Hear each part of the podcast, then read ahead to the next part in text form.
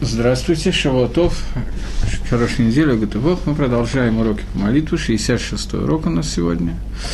И мы перейдем, поскольку мы закончили Шахрис, разобрали более или менее Галыль, то я бы хотел перейти к Берхаду Мазон. Берхад Мазон, я думаю, что займет у нас не один, а два урока, но посмотрим, поживем, увидим. Берхат Амазон – это браха, молитва, которая достаточно важная. И первое, что надо сказать про Берхат Амазон, что это единственная браха, которая, по всем мнениям, является брахой Мидарайса, брахой истории, молитвой, брахой, как хотите назовите, но это Мидарайса, а не Мидарабону. Поскольку есть посук Тори, который говорит «Ваахалта, васавата, варахта, и будете есть, насыщаться и благословлять». Таким образом, митсу благословить после еды – это благословление, это митсу истории. Э, это вопрос, по-моему, появляется. Одну секундочку.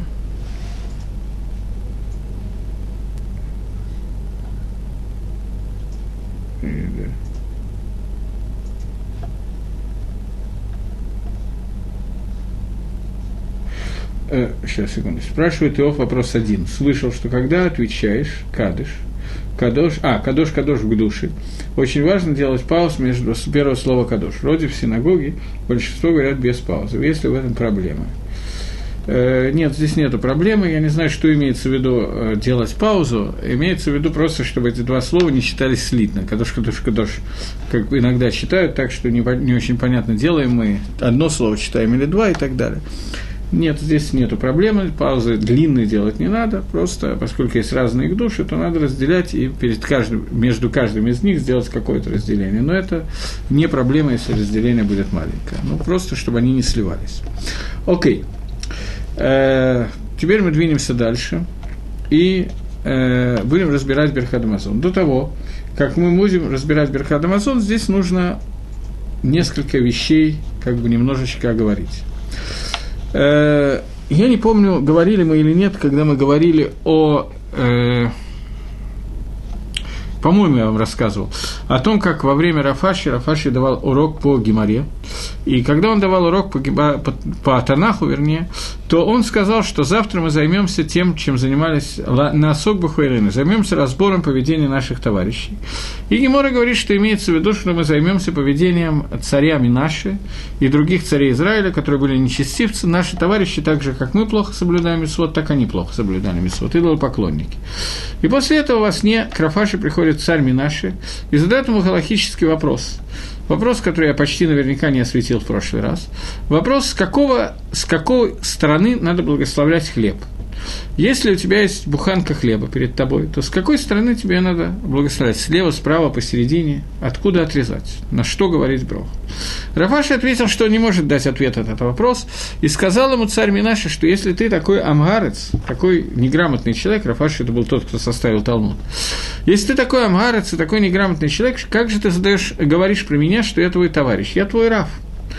Сказал Рафаши, ответь мне на этот вопрос, и ответил ему Минаша, что хлеб надо надо вначале объяснить, в чем вопрос, наверное.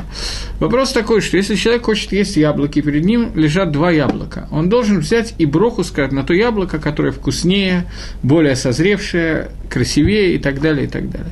Вопрос царя Минаши заключался в том, что если перед тобой находится один кусок, но в этом куске справа и слева – есть более пропеченное, менее пропеченное и так далее. С какого места надо благословить этот хлеб? И Рафаши не знал ответа на этот вопрос, то есть Рафаши не знал, если у тебя есть два куска, он знал, что надо брать лучшие из кусков, если у тебя в одном куске есть разница, откуда отрезать буханку, или нет разницы, откуда отрезать буханку. Если кто-то бывал на шабатах в разных местах, то видел, что есть такой мингак, человек перед тем, как отламывать или отрезать хлеб, он перед брохой обычно вот так вот проводит ножом, а после этого говорит броху. Мингак взялся, делают это люди иногда не задумываясь, почему они это делают, так, почему мы большую часть вещей делаем, не задумываясь. Но Мингак этот произошел от того, что мы хотим посмотреть, какая часть хлеба лучше провещена, чтобы именно на эту часть э, хлеба сказать броху, что именно с нее начать кушать после того, как мы отломаем или отрежем себе кусочек, а не с какой-то другой стороны. И это тот ответ, который дал Минаша Рафаши, и Рафаши принял этот ответ и учил на завтра в Бешиве, и мы знаем эту галаху от имени царя Минаши. Это галоха ламайса, с какой стороны нам отрезать хлеб, с той стороны, где он раньше начинает пропекаться, где он больше пропечен, где он раньше готов. Окей. Теперь, после того, как э, очень мелко сейчас мне увеличит, я прочитаю.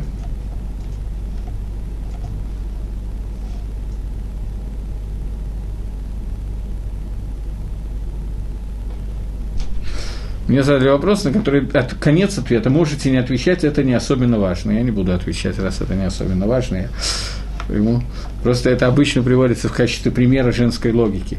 Женщина, которая э, оставляет на автоответчике у мужа сообщение. Срочно позвони мне, это очень важно. Если не сможешь, ничего страшного. Здесь мне задают вопрос и говорят, что можно не отвечать. Это логично. Поскольку я не до конца понял вопрос, я не буду отвечать. Не потому, что это не важно, я просто не до конца врубился. Окей, э, двинемся дальше. Э,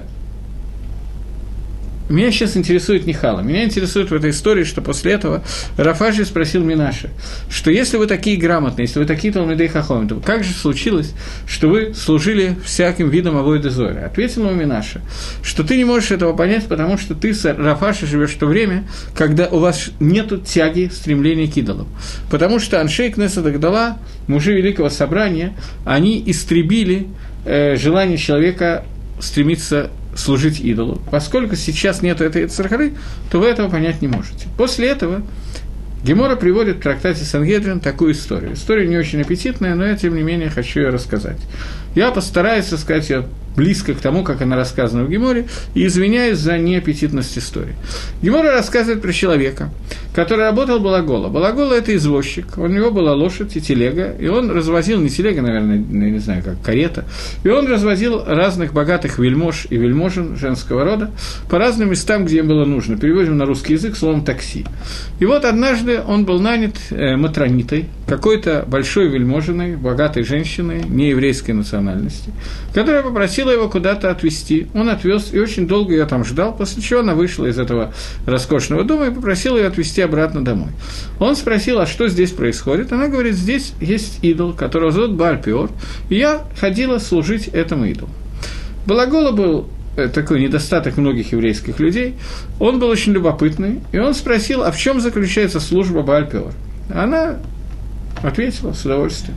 Она сказала, что служба заключается вот в чем. Человек до того, как едет, наедается различных клюквенных, э, свекличных отваров, свекла, винегрета и так далее, и так далее, так что ему слабит желудок, после чего он приходит и идет в туалет рядом со статуей Бальпиора. После того, как он это сделал, этим завершается служба Бальпиора. Дяденька решил подшутить и сказал, что такую службу я тоже могу сделать. Она сказала, почему нет? Ты меня ждал, я тебя подожду, иди. Уселась в карету, он пошел делать эту службу Бальпиору. Вот, э, сделал все, что требовалось, но поскольку он был не подготовлен к такой серьезной работе, он не взял с собой туалетной бумаги. И он взял, снял с пьедестала идола Бальпиора и использовал его нос в качестве туалетной бумаги. И увидел, что со всех сторон к нему бегут жрецы Бальпиора, и решил, что все крышка – ему конец. Они его схватили, подняли на пьедестал и сказали, что за, вре- за все время существования этого храма они ни разу не видели, чтобы человек так бы Гидур Митсуа так хорошо служил этому идолу. Впервые в истории так хорошо служили этому идолу. На этом история заканчивается. Но говорят несколько человек сразу. Во-первых, Рафхайм Шмулевич, во-вторых, Рафхайм Воложенер, автор книги Нефиш Гахаим, сейчас меня больше интересует именно эта часть, что Служба Баальпиора – это один из видов Авойдезоры, который остался до наших дней. Равхаим Шмулевич это пишет Мифураж. Он пишет, что стремление служить Пиору – это единственная Авойдезора, которая осталась до сегодняшнего дня. Равхай Воложенер так не пишет, он просто объясняет, в чем состоит служба Баальпиору, поскольку эта вещь абсолютно непонятная. Как можно идти и таким странным способом служить этой Авойдезоре. Вначале я скажу Перуш Рафхайма Шмулевича, он очень красивый, но он мне сегодня не нужен. Сегодня мы остановимся на Перуш Рафхайма Воложина. Рафхайм Шмулевич говорит о том, что человек готов признать существование некой силы, которая выше его. Он готов признать существование Бога, существование Творца и так далее.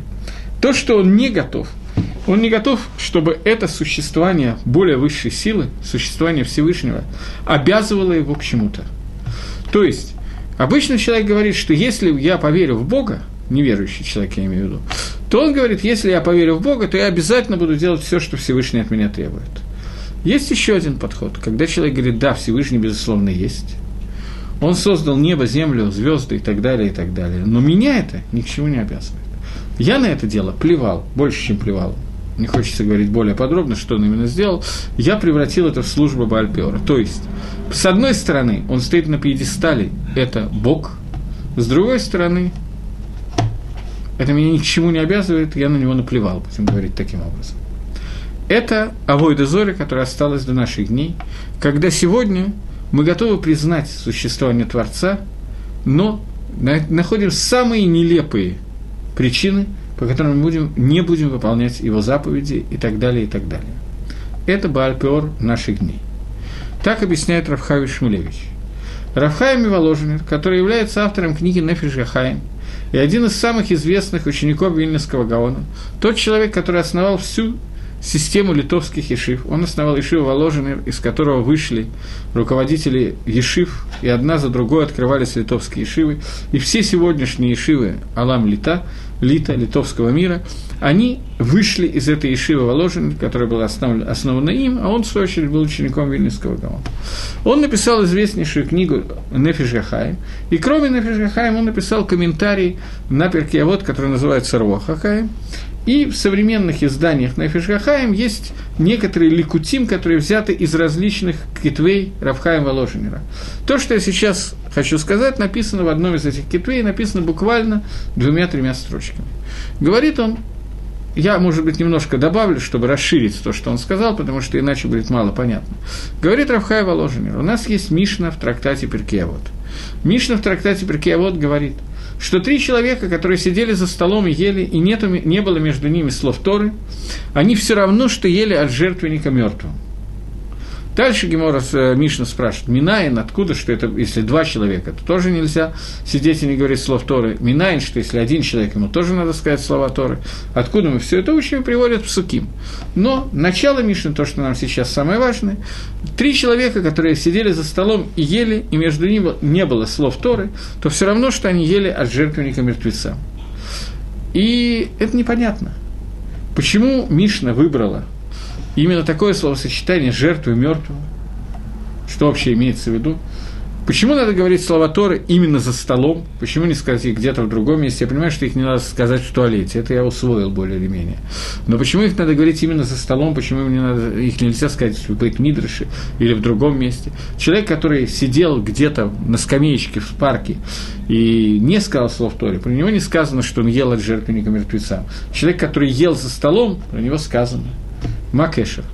Какая связь? Говорит Равхай Воложина, что когда человек ест для того, чтобы просто нажраться, сходить в туалет, суть этого – это проявление авойды, службы идолу, которая называется Баля Пиор. То есть человек, который ел только для того, чтобы сходить в туалет. У человека есть определенные функции в этом мире, и еда является одна из наиболее э, важных функций этого мира –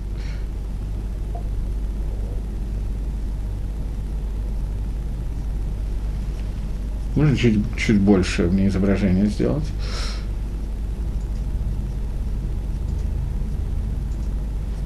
Я не до конца понял вопрос. Меня спрашивают, почему мы не должны поцеловать хлеб после того, как мы скажем Бергат Амазон.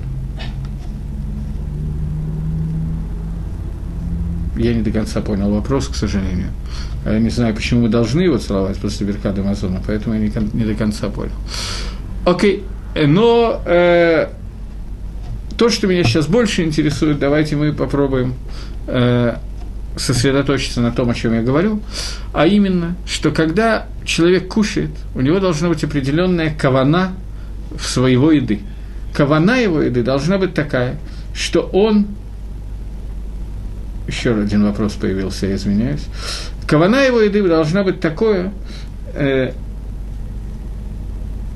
мне говорят, дать питание телу по простому смыслу, чтобы жить, это не может оправдывать еду без слов Торы. Совершенно верно. Надо понять, почему это не может оправдывать. Человек, когда он ест, он ест действительно для того, чтобы жить. Так случилось, хорошо это или плохо мы обсуждать не будем, что человек не в состоянии жить, если он не кушает. Через некоторое время после этого, если он не кушает, он умирает от голода, от жажды, голода и так далее. Еда является необходимым энергетическим балансом, который необходим телу, и без него человек существовать не может. Но при этом, когда человек ест только для того, чтобы есть, только для того, чтобы жить, то это бессмысленное времяпрепровождение, и это служба Баальпиору. Именно об этом, согласно Равхаю Воложенеру, говорит Мишна в трактате Перкевод. Нам надо понять, почему это так. Что означает Зевхей Мейсим? Что означает, э, что они как будто бы едят, э, едят э, э, как это сказать, э, жертвы мертвецам. Какое это имеет отношение к жертвам мертвецам? Дело в том, что нужно понять, что такое понятие, которое называется жизнь. Хаим. Хаим – это понятие, которое существует, жизнь, которое, понятие, которое существует опосредованно только в, том, в той ситуации, когда мы говорим о Торе. Когда мы говорим о Торе, мы говорим «Ки хаейну ваэрахимейну». Это наша жизнь и продление наших, э, наших дней. В тот момент, когда человек живет для того, чтобы жить, и не для того, чтобы учить Тору, не для того, чтобы служить Всевышнему, без какого-то смысла этой жизни, то он, этот человек, называется Раша. Про него сказано, что Рашоим, Бехаигам, Некраим, Этим. Нечестивцы, они еще при жизни называются мертвыми. Жизнь – это некое соединение между биологической субстанцией, из которой состоит человеческое тело, его души и более высокой степени души, которая прилеплена к Творцу – в тот момент, когда человек теряет это прилепление к Творцу, он отделяется от Всевышнего, он называется мертвым. Он еще живет, функционирует, существует, кушает, ходит в туалет и так далее. Но жизнью это не назвать. Поэтому об этом сказано в перке вот, что этот человек, он все равно, что кушает от жертв мертвецам. То есть он приравнивается к мертвецам. Э, Ничего не понял? Какой-то очень маленькими буквами, возник вопрос, сейчас мне его увеличат, и я смогу понять, о чем идет речь. Э, подобие Бальпера не только в случае, когда человек имеет намерение лимрот восстать.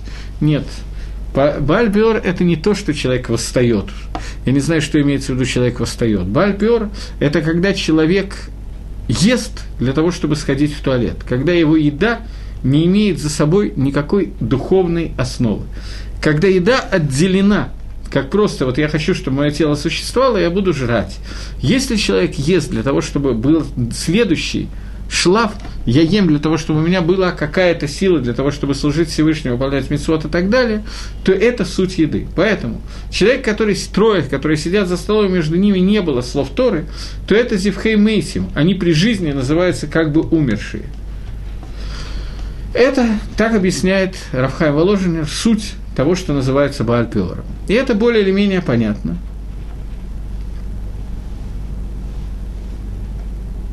Если человек хотел бы есть во имя небес, но не может этого делать по причине своей слабости, я не очень понимаю, что это означает.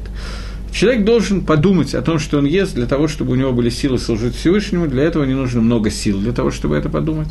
И добавляет Мишна в вот, что он обязательно должен во время еды сказать какие-то деврейторы, сказать, подумать еще что-то. Для того, чтобы это было сделано, нам текну, нам установили, чтобы мы читали псалом, либо Аль-Нагород Бавель, либо Ширгамалот перед Берхадом Азон. Прочитав этот псалом, выполняем наши обязанности говорить слова Торы во время еды. Но любые слова Торы, которые мы говорим во время еды, мы можем превратить нашу еду в трапезу, сделать это саудат митсвой. И это то, о чем говорит Мишна в трактате вот, и тот, кто этого не делает, он говорит Мишна, что он все равно, что ел от Зевхеймейси. Если он даже этого не делает, но он митковен есть для того, чтобы у него были силы учиться, молиться и так далее, и так далее, то понятно, что здесь нету ничего близкого к Зевхеймейсим и так далее. Но для того, чтобы это было легче, нам установили, что мы говорили какие-то слова Торы. Я думаю, что это более или менее понятно. Теперь мы двинемся немножечко дальше и разберем какие-то законы и так далее. Э, обычная трапеза – это трапеза с хлебом. Если это трапеза без хлеба, то это не трапеза, но тоже нужно есть лошем шамаем, и это более или менее понятно. Детали я входить не буду. Поэтому двинемся немножечко дальше и попытаемся понять еще несколько вещей, которые связаны с этим. Во-первых, э, евреи расписали по Шульханоруху, как по календарю, весь свой ритм жизни. Когда молиться, когда учиться, когда работать, когда кушать и так далее. Начнем с того, что время ежедневной трапезы, оно тоже немножко расписано в Шульханорухе. Шульханорах говорит, что в четвертом часу человек должен лакатхила изначально, в четвертый час после того, как он встал, или после рассвета, по-разному можно понять, он должен установить себе э, трапезу. То есть он должен покушать не рано утром, не только вскочив сразу же, а какое-то время на молитву, какое-то время на учебу, и только после этого поесть. Если же он Талмит Хохам, он занимается все время лимудом, то он может не есть до шестого часа, но до полудня ему обязательно первый раз поесть, иначе это вредно для здоровья, и все равно его еда не даст никакого смысла, и он как бросает камень в канаву и так далее. То есть, нам нужно постараться поесть в определенное время с утра. Опять появился какой-то вопрос. Сейчас я его прочитаю, секундочку. В самом тексте Беркада Амазон есть текст из письменной Тора. Это засчитывается как Деврей Тора. Не уверен. Не знаю, не задумывался никогда на это. Думаю, что да. Я сейчас так вот подумал, почему, собственно, нет. Вполне может быть, что да. Не знаю. Наверное, да, не знаю. Э, вот, но обычно принято сказать какой-то псалом до этого, поскольку это уже после трапезы, а не во время трапезы. Ну, не знаю. Э, окей.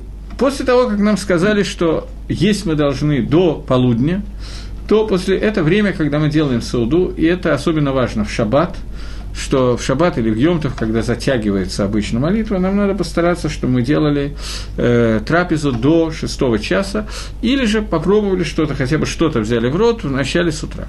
После этого, когда мы делаем трапезу, мы должны учесть прежде всего такую вещь, что это понятно, но тем не менее на этом надо остановиться, что еда, которую мы берем в рот, она должна быть абсолютно кошерной. Я понимаю, что лекция не по кашруту, лекция по Берхадамазону урок, но тем не менее хочу сказать несколько слов о кошерной пище и так далее. Первый вопрос, который я хочу задать, и не помню, может быть, я как-то на уроках уже задавал этот вопрос, но тем не менее, когда мы едим не кошерную пищу, не про нас будет сказано, не дай бог, то в этом случае чему мы вредим? Мы вредим душе или мы вредим телу? На что это оказывает влияние? Потому что все твердо считают, что есть некошерная пища, это вредно, будет болеть живот и будет расстройство желудка. Может быть и да, я не говорю, что нет. Но чему мы вредим и каким образом мы вредим? Это первый вопрос, который возникает. Ивен Гайзер приводит этот вопрос в комментарий на Хумаш, в, если я не ошибаюсь, что это происходит в э, парше, который называется Шмини. Парша, который рассказывает недельный отрывок, который рассказывает о Диней Кашрута. И именно Эзер, приводя там свои размышления на эту тему, пишет о том, что э, в случае, если человек ест некошерную пищу, это вредит его телу тело человека в этот момент будет менее здорово, менее в состоянии служить Всевышнему, просто потому что он будет слабенький, хиленький и так далее, и так далее. Рамбан в том же месте, в Паршат Шмини, приводит этого Инаэзер и приходит на него Лахлок, спорит с ним. И говорит, в частности, много он говорит на эту тему, и два замечания, которые я сейчас помню, и которые мне кажутся важными, я скажу. Первое, он говорит, что не надо делать из Торы книгу о вкусной и здоровой пище. Тора, когда нам говорит Диней Кашрута, она не имеет в виду, что в случае, если я поем некошерной пищи, то я заболею, стану слабым и так далее, и так далее. Это не книга о диете, о том, как правильно соблюдать диету. Это книга о том, что хочет от меня Всевышний. И он приводит этому одно из доказательств. У Рамбана было одно доказательство, мы можем привести еще несколько доказательств. Рамбан пишет о том, что мы видим вокруг много людей из народов мира, не евреев, которые прекрасно едят свинину, невейлу, э, шерица, всяких э, насекомых и так далее, змей, лягушек французы очень любят кушать и так далее. И после того, как они все это делают, они здоровы, как лошади. И видим евреев, которые соблюдают кашрут тщательно, хорошо и так далее, и хиленькие, и больные, и так далее. Болит здесь, там и тут одновременно. То есть, говорит Рамбан, который был врачом, кстати, говорит Рамбан, что Тора – это не книга о диете и не книга о, э, о здоровой пище. Безусловно, считает Рамбана, мнение Рамбана, что некошерная пища не оказывает влияния на здоровье тела человека. Я еще раз говорю, что это махлокис. И Винаэзер считает, что это да, оказывает влияние на здоровье тела человека. Но Рамбан пришел на него, Лахлок пришел с ним поспорить. А Барбанель задает вопрос в шите Рамбана – который говорит, что это оказывает влияние только на душу и не оказывает влияние на тело. Внутри этого мнения Каким образом это оказывает влияние на душу? Это оказывает влияние на душу, потому что, собственно, субстанция вот этой вот некошерной пищи, грубо свинины или какого-то аиста, страусинного яйца и т.д. и т.п. Все эти вещи, они технически оказывают плохое влияние на человека или на его душу, или они влияют отрицательное влияние на душу, потому что Тора их запретила – не потому, что они сами, вот таковое их могут, их сущность такая, а сущность в том, что из-за того, что человек делает авейру, поэтому это оказывает на него отрицательное влияние. Э, очень трудно ответить на этот вопрос, потому что, на первый взгляд, надо понять, а какая разница. Поскольку Тора запретила, поэтому они оказывают влияние. Но это не совсем так. Может возникнуть ситуация, когда Тора не запретила каких-то из этих существ. А именно, например, в Мацав Пикох Нефиш – в момент, когда есть спасение человеческой жизни, когда Кодыш Бру говорит, что нет другой еды, поэтому эту еду есть можно, потому что иначе человек умрет от голода. Такая ситуация возможна. Какой день будет в этом случае? Окажет это отрицательное влияние на душу человека или нет. Очень трудно найти доказательства этому. Одно из немногих доказательств, которые я знаю сейчас, приводит такой решен, первый комментатор, один из первых комментаторов Талмуда, который э, написан, те, кто учат Талмуд, если меня слушают случайно, в конце Геморрот есть Рош. В Роше есть Гагаот Ашри – а Гауташри это тоже решен, который пишет э, в трактате Авойда Зойра и в Хулине, в двух местах, насколько мне помнится, он пишет о том, что если э, есть, э, есть Гемора, который говорит, задает вопрос, можно ли давать младенца, который родился, если у мамы нет молока, не еврейской кормилицы. И Гемора говорит, что это можно делать. А Гауташри добавляет, что когда мы даем э, нееврейской кормилице ребенка, который кормит ее своим молоком, то надо попросить ее, если это возможно, чтобы она за некоторое время до этого не ела некошерного, некошерной пищи, чтобы она за несколько часов до кормления ела только кошерную пищу. Безусловно, что не еврейки есть некошерную пищу, нету никакой проблемы. Никакой. Ребенку кушать молоко, он не хаяв бы митцвот, у него нет заповеди, он ребенок, младенец.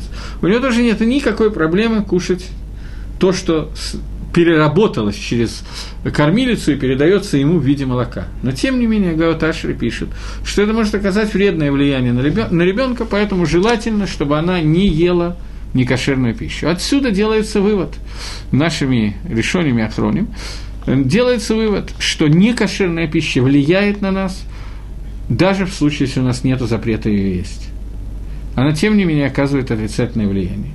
Очень трудно увидеть, где, кроме того того места, где нашел Агаташли, вот то, что мы сейчас процитировали, где еще это может иметь значение? Потому что если нам можно есть некошерную пищу из-за мацава пикох нефиш, из-за того, что надо спасать человеческую жизнь, то независимо от того, от, от того, какое на меня это окажет влияние, я обязан это есть.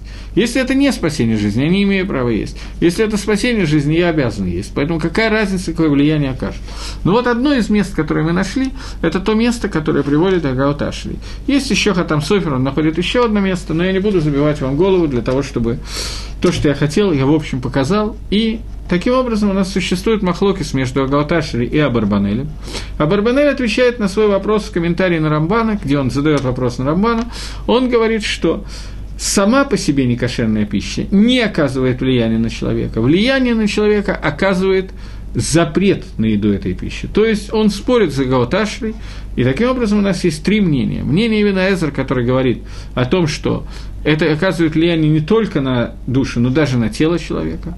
Мнение Рамбана, Агауташри и э, Абарбанеля, которые говорят о том, что это не оказывает влияния на тело человека, оказывает влияние только на душу, и они разошлись во мнениях на то, каким образом это оказывает влияние. Из-за того, что это запрещено, это мнение Абарбанеля, или из-за того, что сама суть этой вещи, она сама, независимо от того, запрещена она или нет, она, тем не менее, оказывает влияние на человека.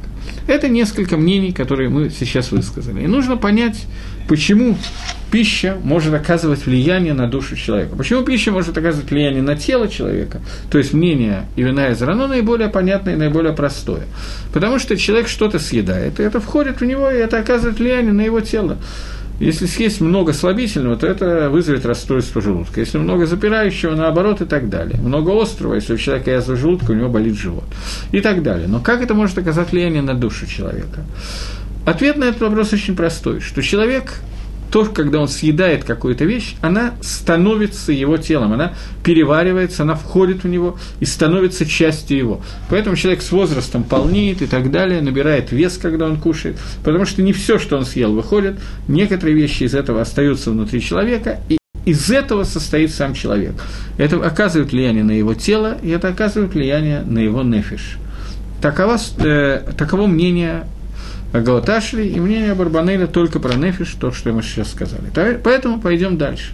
Значит, первое, что я хотел подчеркнуть, это, когда мы говорим о Берхад Амазон, когда мы говорим о еде, это я хотел подчеркнуть то, что еда – это то, что связывает, становится частью меня. Теперь мне кажется, что я об этом говорил, но говоря о Берхад Амазоне, я не могу об этом еще раз не упомянуть. Мне кажется, что я об этом говорил, когда говорил о шаббате, о трапезах в шаббат, но тем не менее, я повторюсь. Э, человек, он соединен, соединяет себя, то, что внутри него, с тем, что снаружи, со всем миром, путем нескольких отверстий, которые есть в человеческом теле. Это уши, нос, глаза, рот и так далее. Рот – это такая вот штука, которая является маарехетом, системой, через которую проходят две вещи – это дыхание и это еда. И то, и другое проходит через систему нос и, и рот. Понятно, что человек может дышать через нос и дышать через рот, он тоже может дыхать, выдыхать.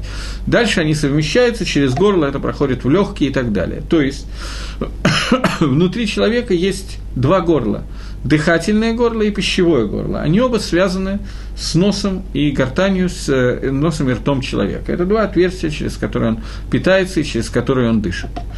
Э, когда Всевышний создал человека, то в Торе написано, что Всевышний сказал, и создадим человека, и вдул Всевышний в человека душу, и стал человек душой живою, и вдул в нее, вдул в ноздри человека рох мимале, рох, который наполняет человека. Таким образом, в этот момент человек получил нефиш лакит, божественную душу. И эта божественная душа, которая входит через систему нос-рот и заходит в человека, она одновременно с тем, что она туда заходит, она так же, как человек, кроме этого, обладает свойством, как животное, не только иметь божественную и животную душу, но кроме этого, он имеет свойство этим же Маарехетом, через эту вещь, соединяться с природой через дыхание, с миром и через еду. И то, и другое входит в человека и становится частью человека. Еда на физическом уровне, дыхание на духовном уровне. И то, и другое становится частью одного и того же. Э, когда Тора говорит о том, как был создан человек, то Тора говорит о том, что Всевышний взял с четырех концов земли прах – собрал их в одном месте и слепил из них человека.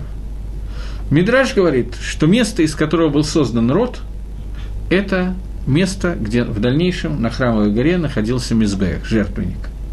Из этого места была создана вот эта вот система нос и рот.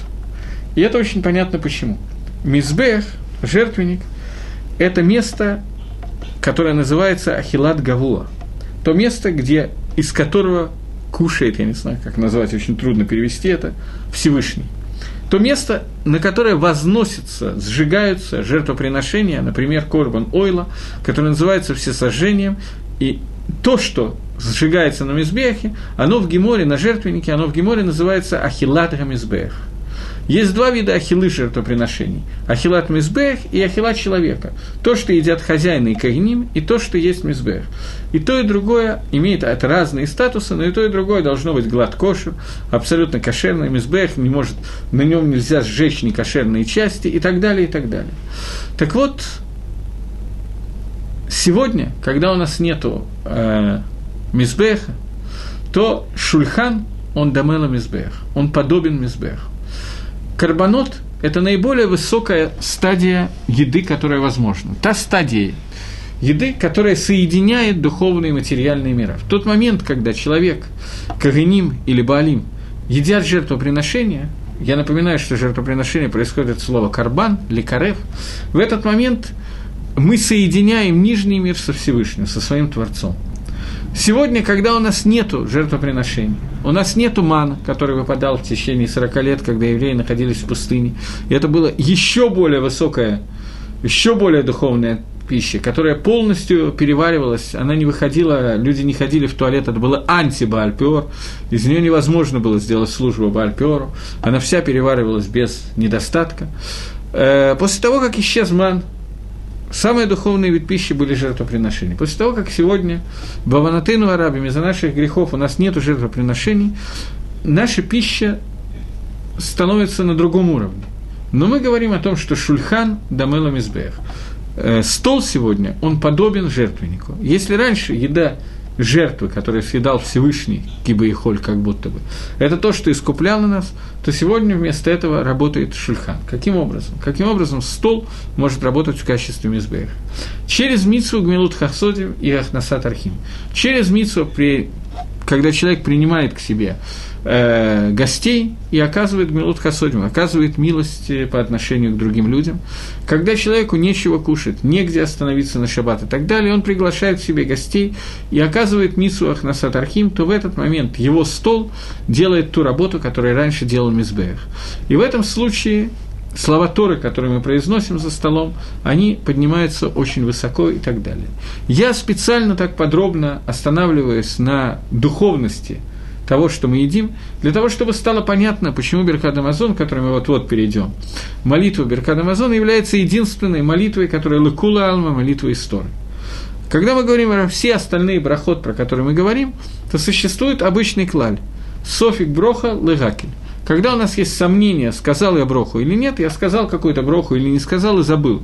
Благословил я броху на хлеб или нет, благословил я броху на яблоко или нет, благословил я броху на трубление в шафар рожашона или нет, то у нас есть клаль. Если человек этого не помнит, у него есть софек, то э, софик мы макилим. Мы не должны возвращаться и говорить броху второй раз. Кроме благословления на еду Биркада Мазон. Биргада Мазон – это броха, которая написана в Торе, в посуке, в Ахалта, в Асавата, у Варахта, и будешь есть, насыщаться и благословишь. Поэтому это заповедь Тора, поэтому человек, который мистапек, забыл, читал он Бирхада Мазон или не читал Бирхада Мазон, этот человек должен, э, этот человек должен заново повторить э, благословление на, на после трапезы, поскольку это софик дарайса, софик дарайса, софик истора, лехумра.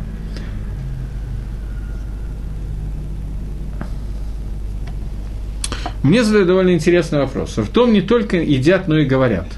Я бы даже сказал, что говорят в том очень много.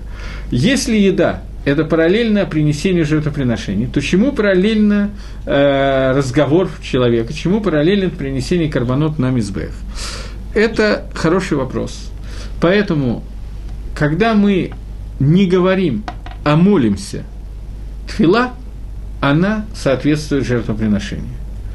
Еда на, на Лешем Шамай, во имя Всевышнего, она соответствует еды Мизбеха, а фила, она соответствует приношению жертвы, шхита, зрика, кабаладдам и так далее.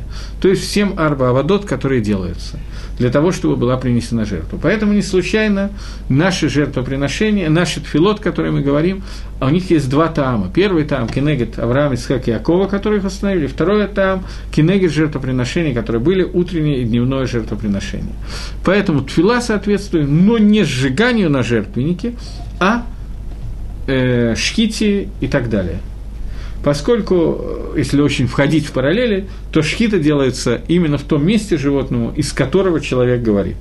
То есть человек пользуется дыхательным пищевым горлом для того, чтобы говорить, и в этом месте делается шхита, когда перерезаются эти горла. Но более подробно я в параллель входить не буду. Немножко неаппетитно и не обязательно, и так понятно. Окей. Э, так вот, для того, что до того, как мы начнем разбирать Берхад Амазон, я хочу разобрать несколько законов трапезы. Первое – это перед трапезой на хлеб делается на телат едаем. Мы знаем, что Насилат Ядаем – одна из семи заповедей Дарабонан, которые были установлены нашими мудрецами. Маленькое отклонение просто для того, чтобы не пропустить этого. Э, Мицвод Дарабонан, так как таковых, есть миллионы маленький десяток. Но они делятся на три группы – Первая группа – это собственно мицвод. Тут еще какая-то надпись появилась. Первая группа – это собственно мицвод. Что такое собственно мицвод? Их всего семь. Есть 613 тарьяк, 613 заповедей Торы, и еще 7 заповедей Дарабонан. Натилат Едаем, Ханука, э, Магилат Эстер. Это заповеди, которые отдельно установление мудрецов, которое называется мицвод. Есть вторая группа заповедей, которая называется таканот – установления. Есть мицвод, есть таканот, их значительно больше. И есть третья группа заповедей, которая называется гзерот, отрицательное распоряжение. Например, мукца, что в шаббат нельзя переносить какие-то вещи. И тому подобные вещи, которые нам Тора разрешила, но Рабона нам запретили это делать. Таким образом, все митцвот Рабона делаются на три группы. Митцвот, Таканот и Гзерот. Когда мы говорим о митцве Насилат и Даем, это одна из митцвот, одна из семи митцвот, которые добавлены в Торе, и таким образом у нас получается не 613 митцвот, а 620 митцвот. Тарах. 620 митцвот, которые вместе с митцвот Драбоном существуют у нас. Первая митцва – это Насилат и Даем. Установлена эта митцва на самом деле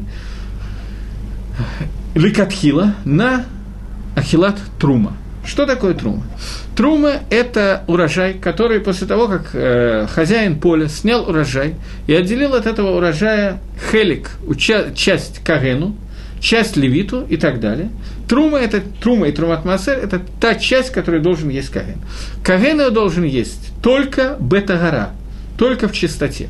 Существует, для того, чтобы он был тагор, ему нужно окунуться в мику, иногда побрызгать на себя пеплом рыжей коровы и так далее. Но Рабонан установили много-много гзерот для того, чтобы он не пришел к тому, чтобы есть трума батума.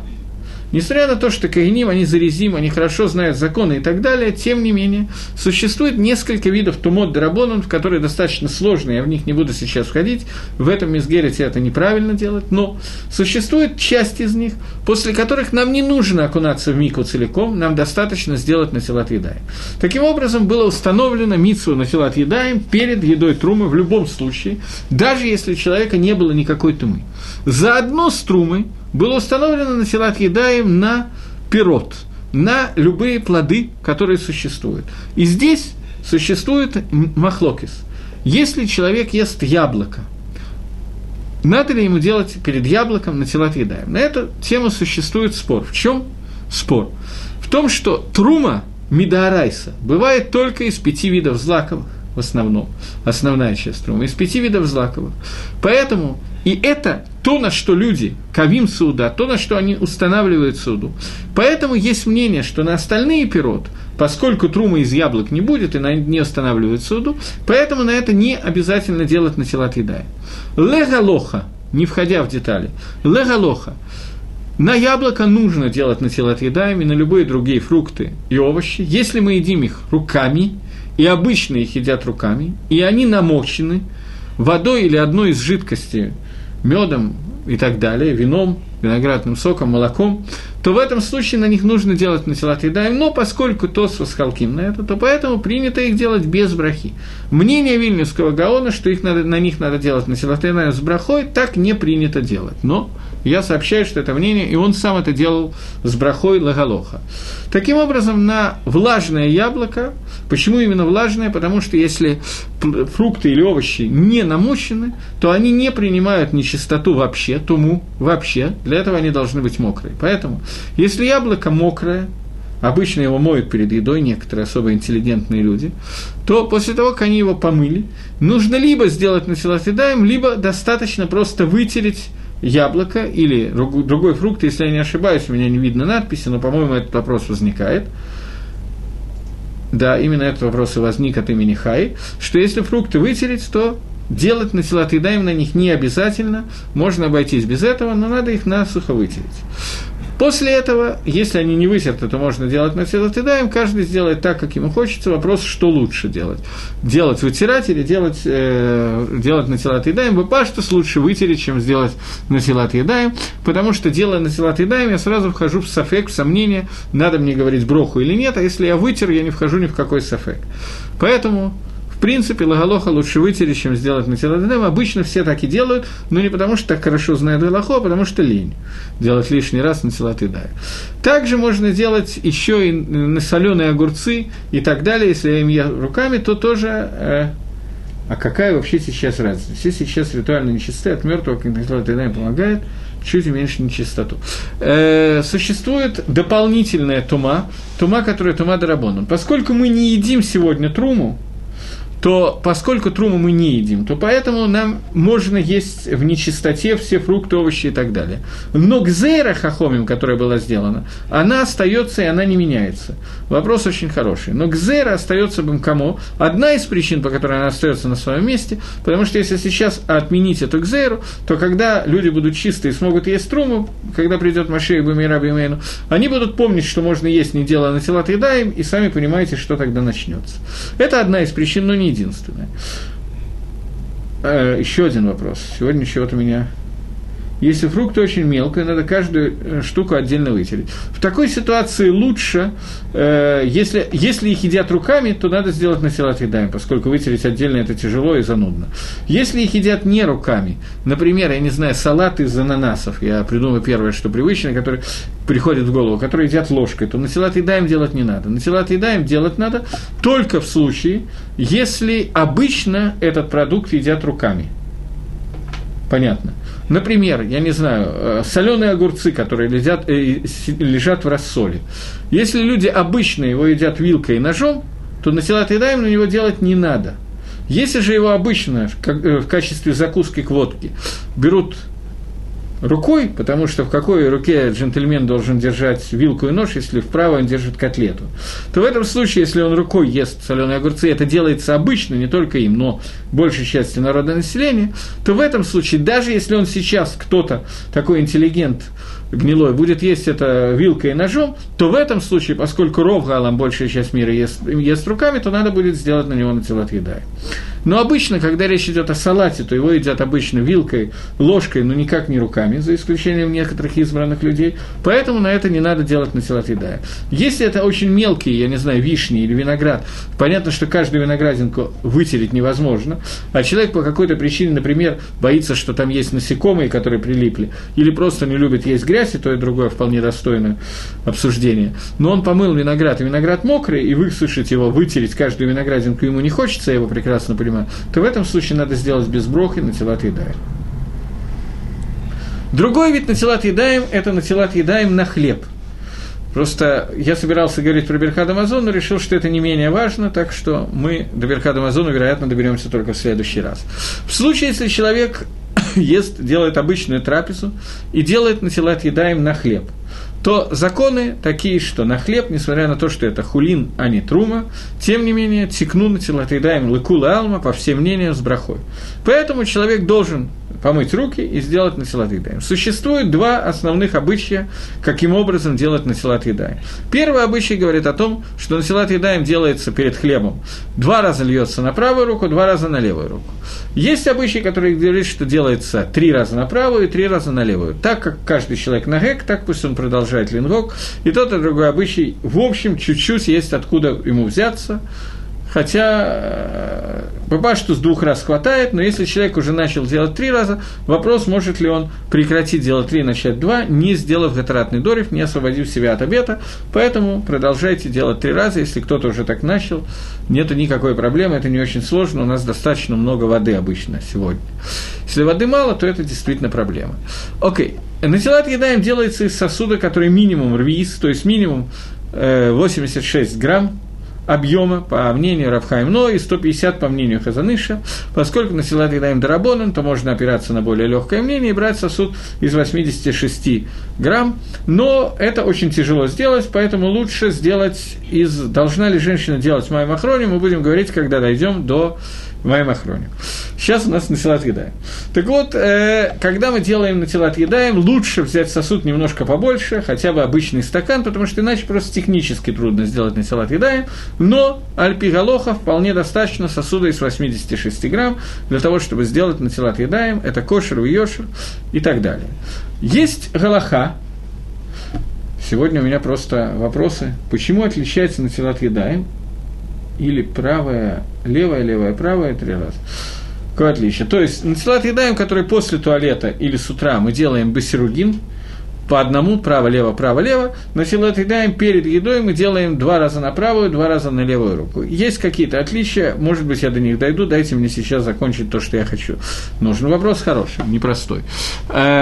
Теперь я хочу задать другой вопрос, который более такой важный. Э, вопрос, который, когда мы делаем на тела Тедайме, когда мы говорим броху. Обычно есть Галаха, который разбирается в Геморе в Сохим на седьмом дафе. Гемора задает вопрос, когда мы говорим все брахот, которые мы говорим на мицвод. Есть два вида брахот. Есть брахот на мицу, и есть брахот на ганоу, на то, что я получаю удовольствие. Например, Берхада Назон говорит после еды, а броха на хлеб говорится до еды. Броха на мицу делается до того, как человек делает мицу, или после того, как человек делает мицу. Говорит Гемора, что коль брахот на мицвод, все брахоты мицвод нужно делать перед, леварех, перед тем, как человек делает мицу. Например, браха, который мы говорим до надевания твилин, мы надеваем твилин на руку, и только после этого затяг... Э, говорим броху, затягиваем узел и надеваем твилин. Это надо делать прямо, непосредственно перед деланием мицвы. И любая другая браха так, все брахот надо делать прямо перед самой мецвой. За исключением нескольких брахот. Браха на селат едаем, мы вначале моем руки, а потом благословляем. И существует махлокис, спор между Шульханорах и Мирамо, между сефардскими и ашкенадскими общинами, для женщины, которая окунается в микву, когда она говорит броху, до окунания или после окунания. Сефардские женщины говорят броху до окунания в микву, после этого идут и окунаются. Ашкенадские женщины окунаются, после этого говорят броху. После этого окунается еще раз, но это уже мингак, обычай, это не обязательно делать. Но ашкеназиот говорят после э, окунания, а сфардиот говорят до окунания. И вторая броха на тела отъедаем, когда броху мы говорим после того, как помыли руки. Здесь возникает вопрос, почему мы это делаем. Ответ на этот вопрос очень простой. Этот вопрос, который задает Тосу с Гемори Псохим. И ответ на этот вопрос очень простой. Есть еще одна броха, которая мы так делаем. Браха, которая говорит папа на внесение сына в э, завет обрезания. Папа говорит броху после обрезания обычно. Ответ на этот вопрос очень простой. Ответ на этот вопрос такой, что до натилат едаем, поскольку натилат едаем может быть сделано после туалета, когда руки грязные, и человек не может говорить броху после того, как он был в туалете и испачкал руки. Поэтому в этом случае он должен вначале помыть руки, и только потом он годится для того, чтобы сказать браху. Поэтому на любую броху на телат едаем, рабоним установили броху после того, как руки помыты. Но поскольку, из-за того, что иногда это невозможно сказать до этого, но поскольку может сложиться ситуация, что если... Э, не может сложиться ситуация, поскольку лыкатхила изначально надо говорить броху до выполнения заповеди, то поэтому установили, что вначале моются руки, потом говорится браха, и потом руки вытираются, поскольку вытирание рук является частью натилат едаем, которая делается на руки.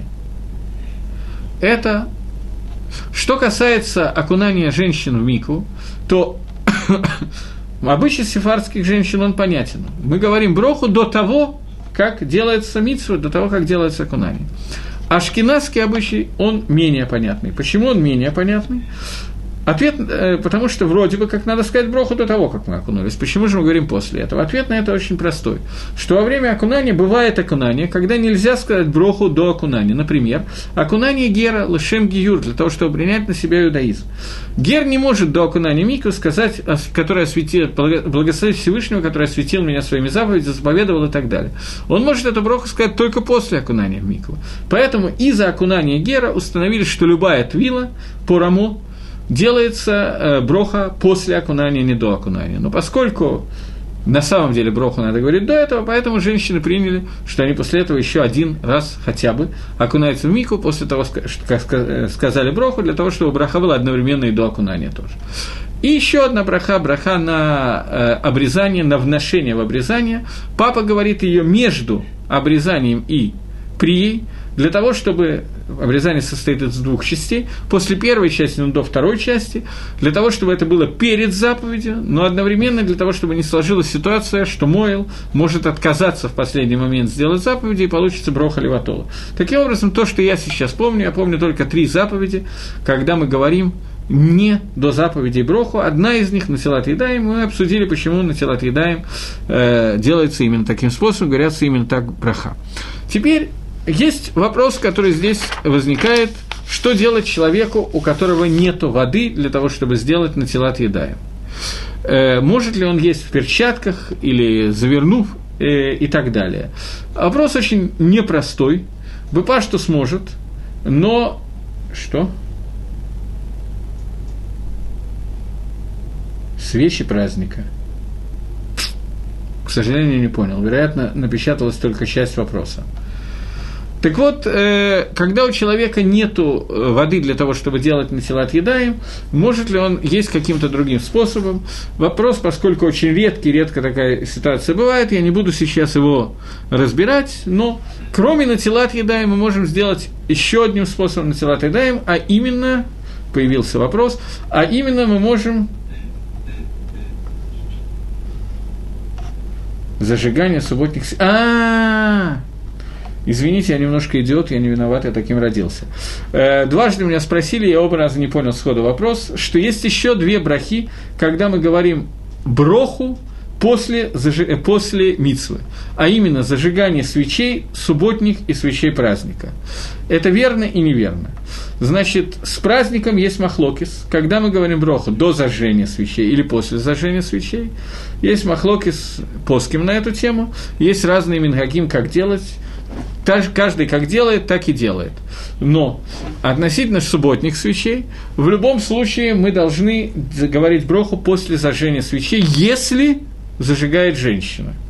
Если зажигает мужчина, то это не так. Почему?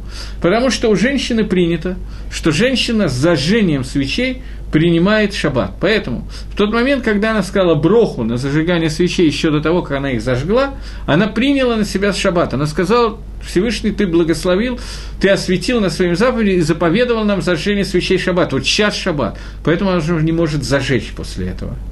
Поэтому принято, чтобы женщина вначале зажигала, а потом говорила броху, потому что с брахой она принимает на себя шаббат.